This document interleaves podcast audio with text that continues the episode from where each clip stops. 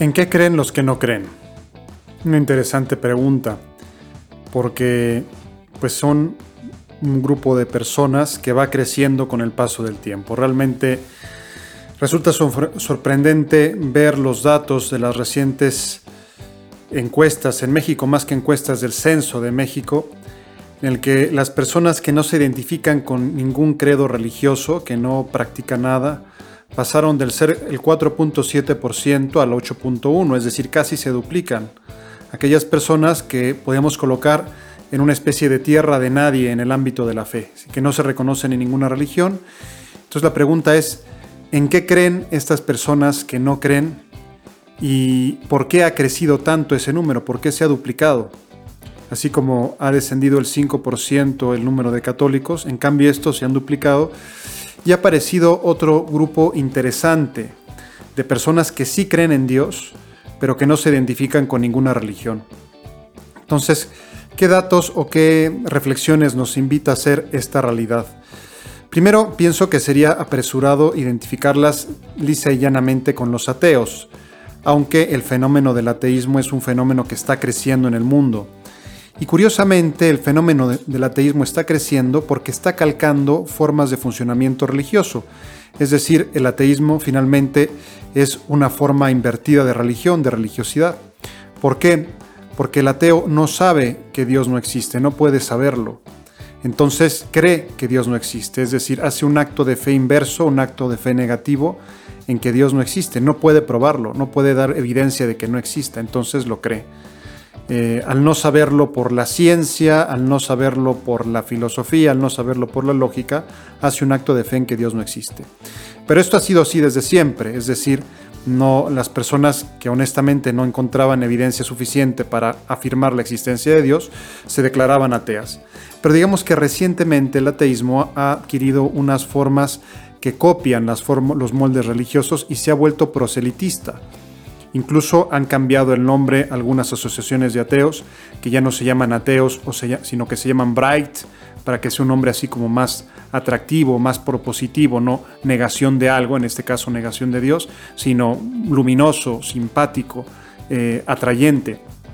Y, no es broma, o se hacen camisas, llaveros, videos de YouTube, campamentos para niños y para adolescentes, dan cursos en las universidades y en los colegios de difusión del ateísmo, es decir, tienen una actitud proselitista como si fuera de una religión o como si fuera de alguna secta evangélica, pero hacen proselitismo positivo del ateísmo considerándolo un imperativo moral. Es decir, piensan que difundir el ateísmo es como difundir la educación porque consideran que las personas que somos religiosas y creyentes somos supersticiosas e ignorantes, olvidando, por ejemplo, que la gran mayoría de los científicos relevantes en la historia de la humanidad han sido creyentes, lo mismo que los pensadores y literatos han sido personas eh, un porcentaje muy elevado de cristianos.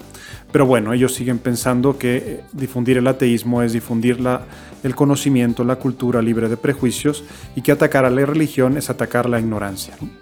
Entonces, debido a este carácter, eh, pues propositivo, este carácter proselitista, este carácter difusivo, el ateísmo ha crecido. Pero son mucho más numerosos los ateos prácticos y en ese sentido mucho más inquietantes, porque son multitudes de personas que para las cuales sencillamente Dios ya no es relevante, no les interesa.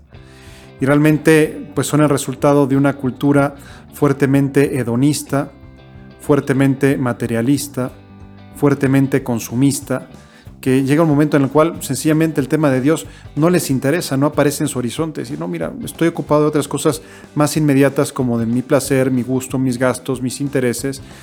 Y de alguna manera no piensan en la otra vida, en la vida eterna, como todo está centrado en este momento, en el aquí y ahora. Ese número de ateos, de ateos prácticos, para los cuales la pregunta de Dios por el sentido de la vida o qué sucede después de esta vida es irrelevante, va creciendo y me parece que va creciendo más rápido que el de los ateos teóricos.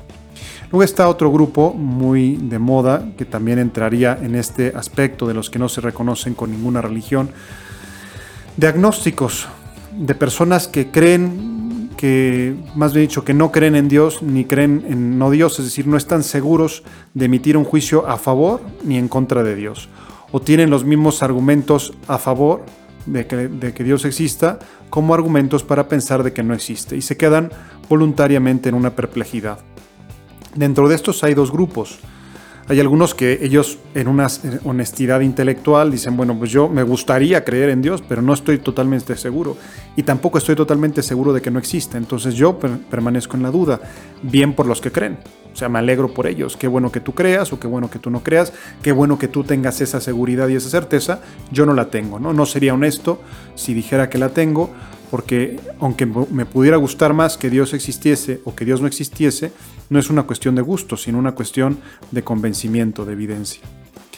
Y hay otro grupo, digamos más duro, que serían los escépticos, que dicen yo no sé si Dios existe o Dios no existe, pero nadie lo sabe. Incluso los ateos quieren creer que Dios no existe y los creyentes quieren creer que sí existe, pero no tienen evidencia, no pueden estar seguros. Es decir, el grupo de los escépticos dice, yo no sé si Dios existe o, no, Dios no existe y nadie lo sabe. Y los que afirman con seguridad que Dios existe o no existe, en realidad no están seguros, sino que es la proyección de sus deseos. Entonces, este agnosticismo duro también está creciendo en algunas élites intelectuales y se está difundiendo en el ambiente. Aunque me parece que, repito, que el fenómeno más difundido es el del ateísmo práctico, donde la inquietud religiosa fenece anegada en una ola de sensualidad, de consumismo, de materialismo que eso satura pues toda aspiración humana y cierra las ventanas hacia la trascendencia. Ante esto, pues, ¿qué se puede decir? Pues que tenemos, tenemos un llamado a ser coherentes, ¿no? porque ese otro 2.5% nuevo que no aparecía en el censo de 2010 de personas que creen en Dios pero no tienen religión, pienso que eso sí es una sangría directa eh, de la Iglesia Católica, de personas que habiendo tenido una formación católica, una raíz católica, ya no se reconocen más como tales debido a los dolorosos escándalos que ha habido al respecto. Entonces son personas que sí creen en Dios, que hacen oración, que piensan que le importamos a Dios, pero ya no consideran a las religiones relevantes, las consideran tapaderas de ocultos intereses económicos, de poder, de manipulación, y prefieren tener una relación como más directa con Dios. Finalmente no solo más directa, sino pues más cómoda, es decir, en lugar de adaptarse ellos a Dios, lo que sería la religión sana, natural, pues adoptan, adaptan a Dios a sus gustos y a sus necesidades, una especie como de religiosidad de mercado. Es decir, no crezco yo para adecuarme a Dios, sino que empequeñezco a Dios para adecuarlo a lo que a mí me parece que debería ser. ¿no?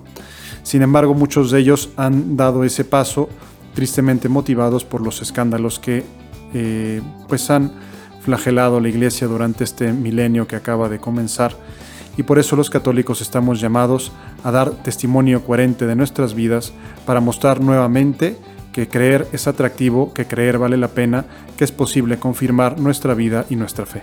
Muchísimas gracias.